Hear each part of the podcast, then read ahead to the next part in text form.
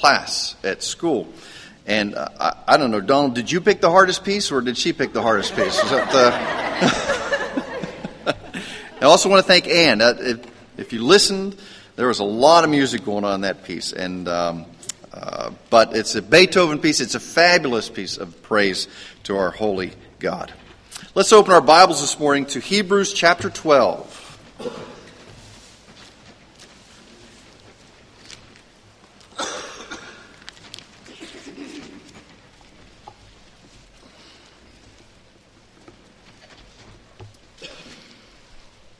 We're doing just one verse, but that one verse is really an extension of Hebrews chapter 12, verse 1. We're doing verse 2. It's an extension of verse 1, which is really an extension of chapter 11. Okay? But we're not going to read all of that. We'll just stick with the, the one, and I'll refer back and forth to it. So, Hebrews chapter 12. Now we'll read verse 2, so let's pray. Lord, as we come to you today, we might understand what we are called to fix our eyes upon. That is our Lord and Savior, Jesus Christ. Open our eyes to this passage. Come and fill us with your Spirit that He may provide us understanding and insight. Lord, quiet the voices of the weak. Put aside those stresses in our lives, those things that have taken our attention, perhaps even the stresses of this morning before we got here. Lord, calm us, make us attentive that we might understand what and whom we are to have faith in. We ask this in Jesus' name. Amen. Verse 2 Fixing our eyes on Jesus, the author and perfecter of faith, who for the joy set before him endured the cross, despising the shame, and has sat down at the right hand of the throne of God. This is God's inspired word for us today. Now, let's say that you're traveling to a large city. Uh, we'll put it in New York. Um, you go to a building and you go to the elevator and you hit the button and you and eight other people walk onto the elevator and you hit floor 78 because that's where you have business. And up you go. What do you think about in that time? Do you think about the fact that you're in a steel box, whizzing your way up hundreds of feet into the air, suspended by only one or two cables? Do you look at the sign that says capacity 2,500 pounds and you look around and then you say, I wonder how much they ate for breakfast? Is that, uh, you know, how much did I eat? Okay, are we over, over the limit? Perhaps, you know, at that point you have to decide what you're going to put your faith in.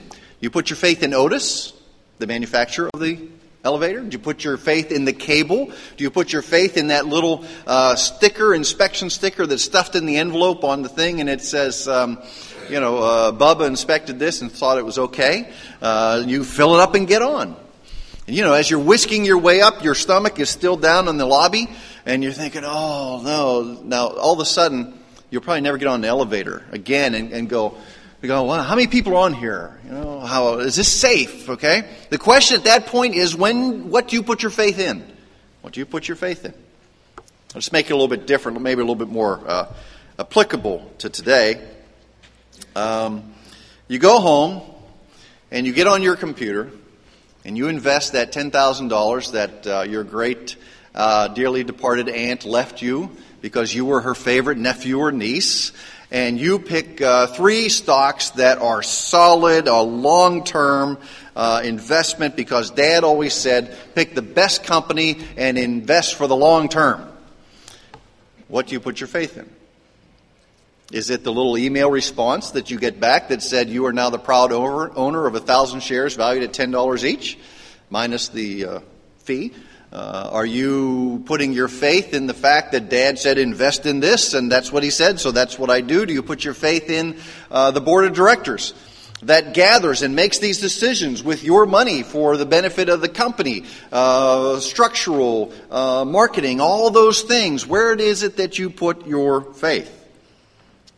Now, our faith should be in things that are solid, unmovable, constant. You, you fill in the blank. Okay? The opinion of our neighbors, Maybe the views of our employer, our 401k, the strength of my own body, the wisdom of my own thoughts. These are things that will fail us. These are things that will come and go. These are things that are not constant, not eternal. They shouldn't form the basis on which to believe. Looking to things such as these will result basically in a lack of confidence or a loss of confidence when they do fail. Faith is about trust, about trusting to such an extent that we go and do things that those who do not have that faith look at us like we are out of our minds. But yet, because of faith, we call to go and do those things.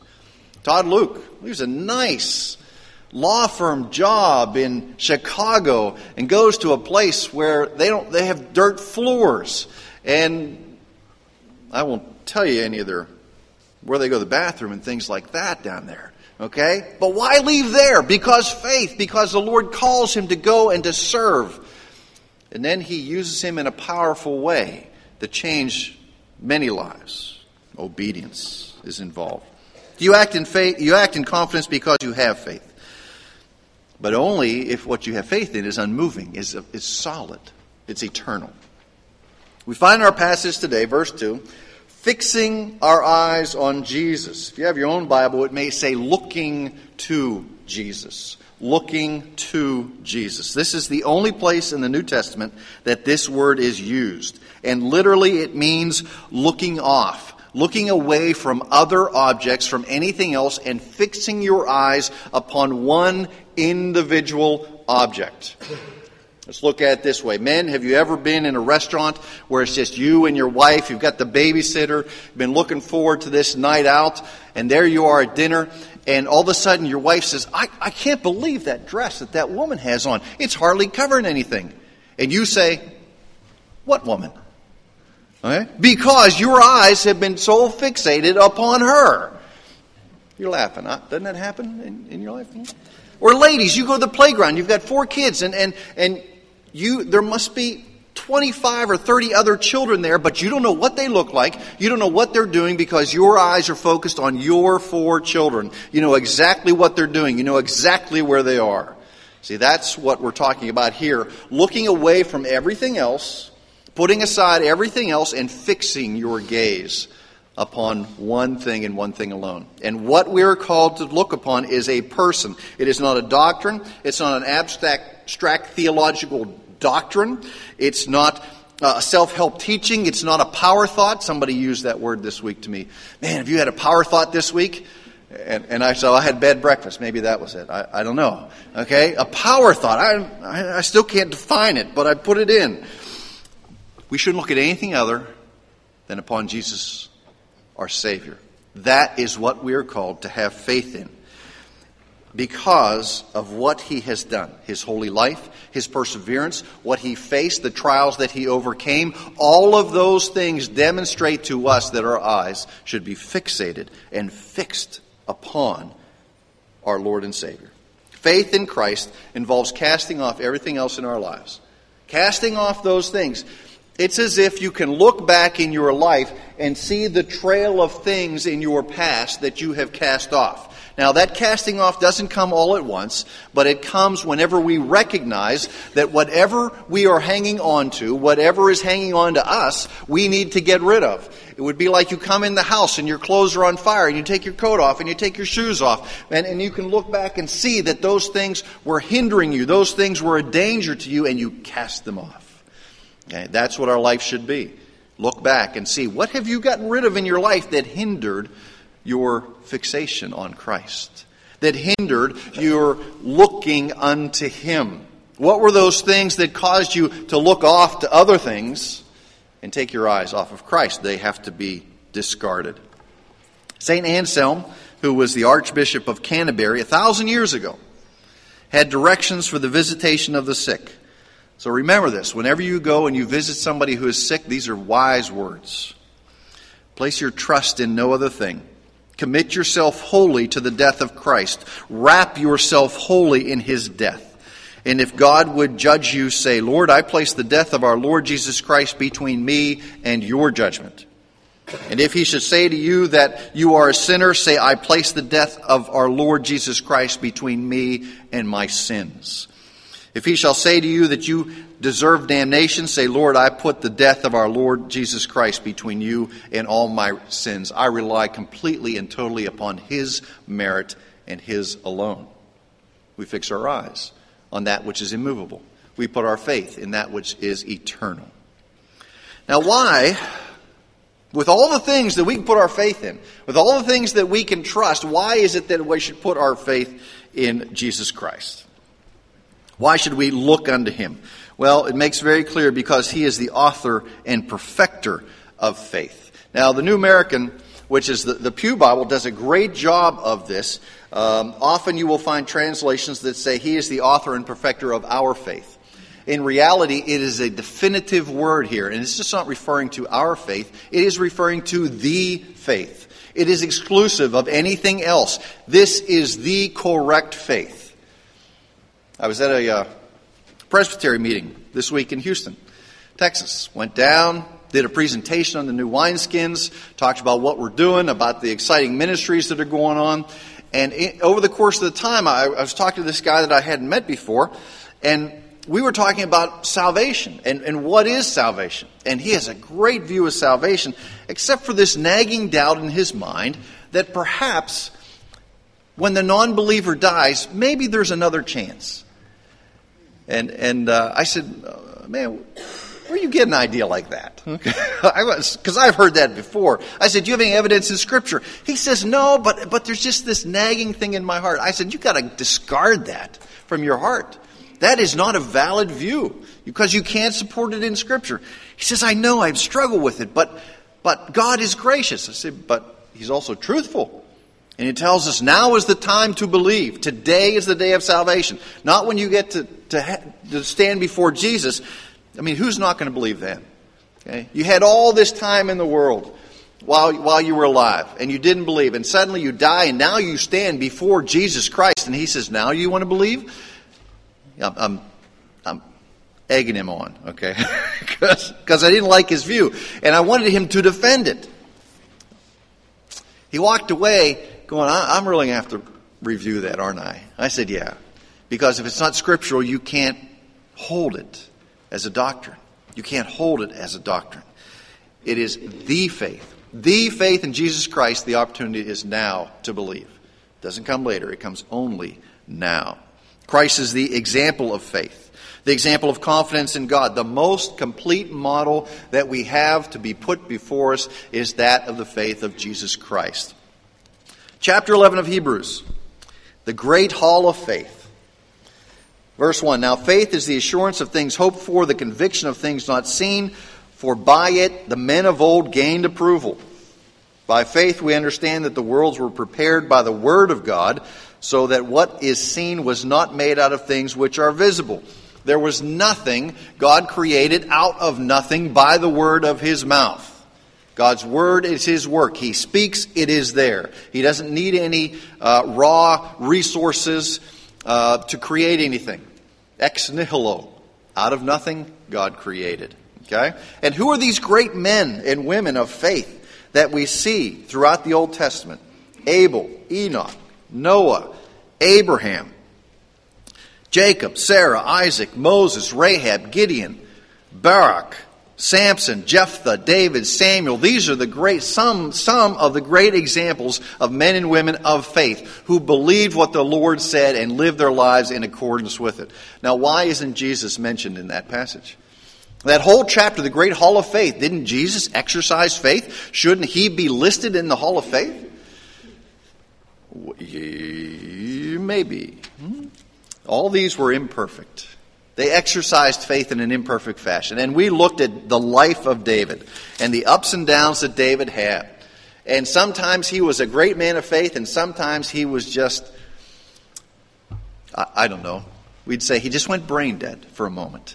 And why did he doubt God when he had seen all of this before? And we see Samson, this great man of faith. The Lord had communicated him. He had all of this strength. And along comes Delilah. Okay? Who played Delilah? Who was that? Pardon? Yvonne Carl and, and, and Vic, Victor Mature, that was Samson. You know, I, I can't get that image out of my mind. Just Victor and, and, and her there, and, and he cuts his hair and he's got nothing. All he had to do was have faith in the Lord. Okay? Sometimes he did, and sometimes he didn't. Okay?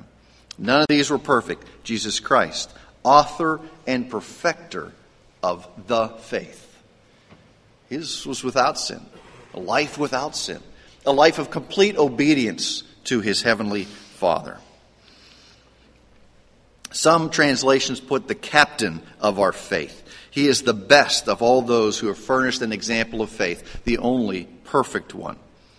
Charles Spurgeon, the great Baptist, Reformed Baptist preacher, wrote, We are exhorted to look to him as if at the Isthmian Games, those were the precursor to the Olympic Games that were held right there on the Isthmus of Corinth. As if at the Isthmian Games there was one who stood before the other racers, who had previously carried away every palm of victory, who had always been triumphant, who had never been defeated, and with whom there was no one who could be compared. That is Jesus Christ. That is the author and perfecter of our faith. Revelation says he is the Alpha and the Omega, the beginning and the end, the first and the last. Now, why is this so? Because he has endured the cross for the joy that was set before him.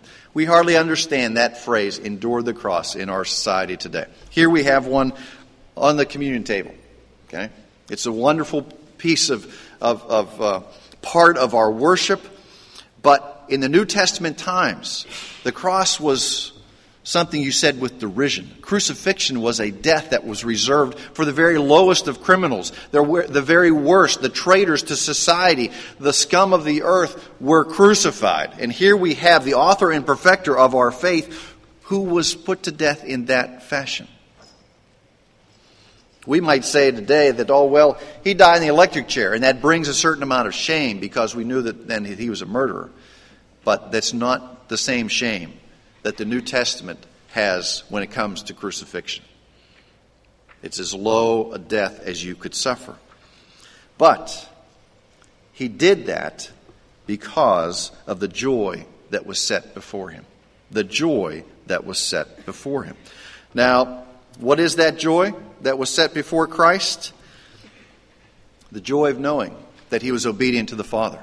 The joy of knowing that what he was doing was securing the salvation for all those whom the Father would give to him. That is the person that we are to look unto. That is the person that we are to fix our eyes on, the person that we should gaze almost with blinders on and care nothing about the other things that might take our attention, we're to discard those because they might hinder us in our growth in understanding our Heavenly Father and our Savior. Faith, which some of us have been believers since we were just kids, maybe some of us have been believers just in the last few years, but it is a lifelong thing. It is a race. Verse 1 of chapter 12. Therefore, since we have so great a cloud of witnesses, that's referring to all those from chapter 11, let us also lay aside every encumbrance and the sin which so easily entangles us, and let us run with endurance the race that is set before us. That word race is the agon, the agony race. Now, there are a couple people here who have run marathons. They understand the agony that it involves of running that distance. In the Isthmian Games, there was one race that was the result of several deaths every year, and it was the Agon, the race of the marathon. Well, for one who runs this type of race, we face temptation, opposition, suffering, ridicule, scorn, torture, abandonment, all the things that Christ faced. Why should we do this? For the prize that is set before us, for the prize that awaits us. Let me give you an example of somebody who did this for the prize that was set before him. Hudson Taylor heard the call to take the gospel to China when he was just a young man. On the five and a half month journey to China, he faced storms at sea and experienced the miraculous deliverance of our Heavenly Father on several occasions. When he landed at Shanghai, there was a civil war, not the place that you, as a foreigner, that you want to be there. There was fire and famine and, and just society was in a chaos, but the Lord guided him through all of this and protected him. At the age of 22, he had been on the field in China for eight months. That means he got to China from England when he was 21. And all of a sudden, a few other families show up. And now suddenly, this 22 year old who's in China, so far from home, he's responsible for their care as well. Hudson Taylor ministered to the river towns in, in along the coast. He married a woman there, converted many Chinese through the power of the Holy Spirit. And then in June 25th, he decided to make a move inland. And there we have the China Inland Mission. He opened a bank account when he was on furlough in England. He opened it with 10 pounds, $50. He said, This is the corporate account. And he'd hoped to have 24 missionaries over the course of the next two years. Uh, in eight months, he had 200 missionaries who wanted to go with him to China to take the gospel of Jesus Christ. Eventually, more than 800 missionaries would follow him to the China Inland Mission. During an especially trying time, when he was in China, Hudson Taylor wrote a letter to his wife. He said, All we have is 25 cents and all the promises of God. We have 25 cents and all the promises of God. What is your faith in? Are you looking upon Jesus Christ and discarding all other things?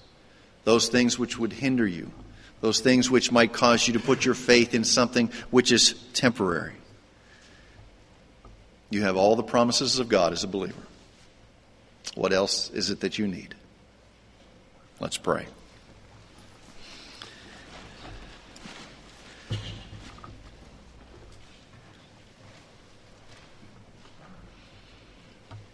We seek first the kingdom of God and his righteousness. All the other things that we need will be added unto us. Lord, we've seen the names of these great men and women in the Hall of Faith in chapter 11.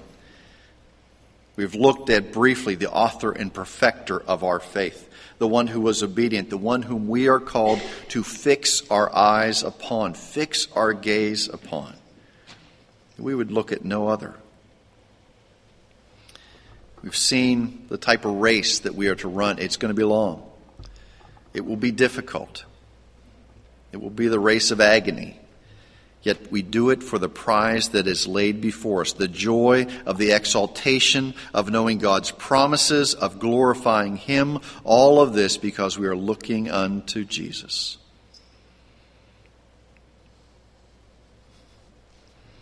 We might have more than 25 cents, Lord. But what we are sure of is we have all of your promises. You promise never to leave us or forsake us. You promise to do things that are so far above and beyond what we can dream or imagine. These are the promises for those who walk in faith.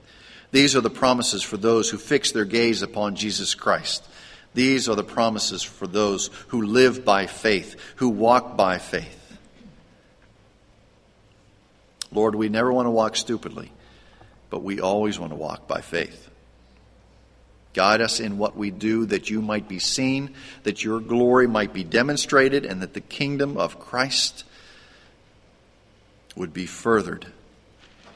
And others would know that they may view that they have very little, but as believers, we have all the promises of God.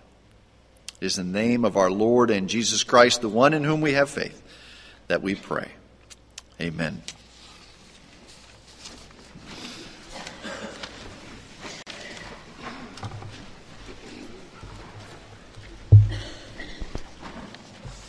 On Christ's solid rock I stand.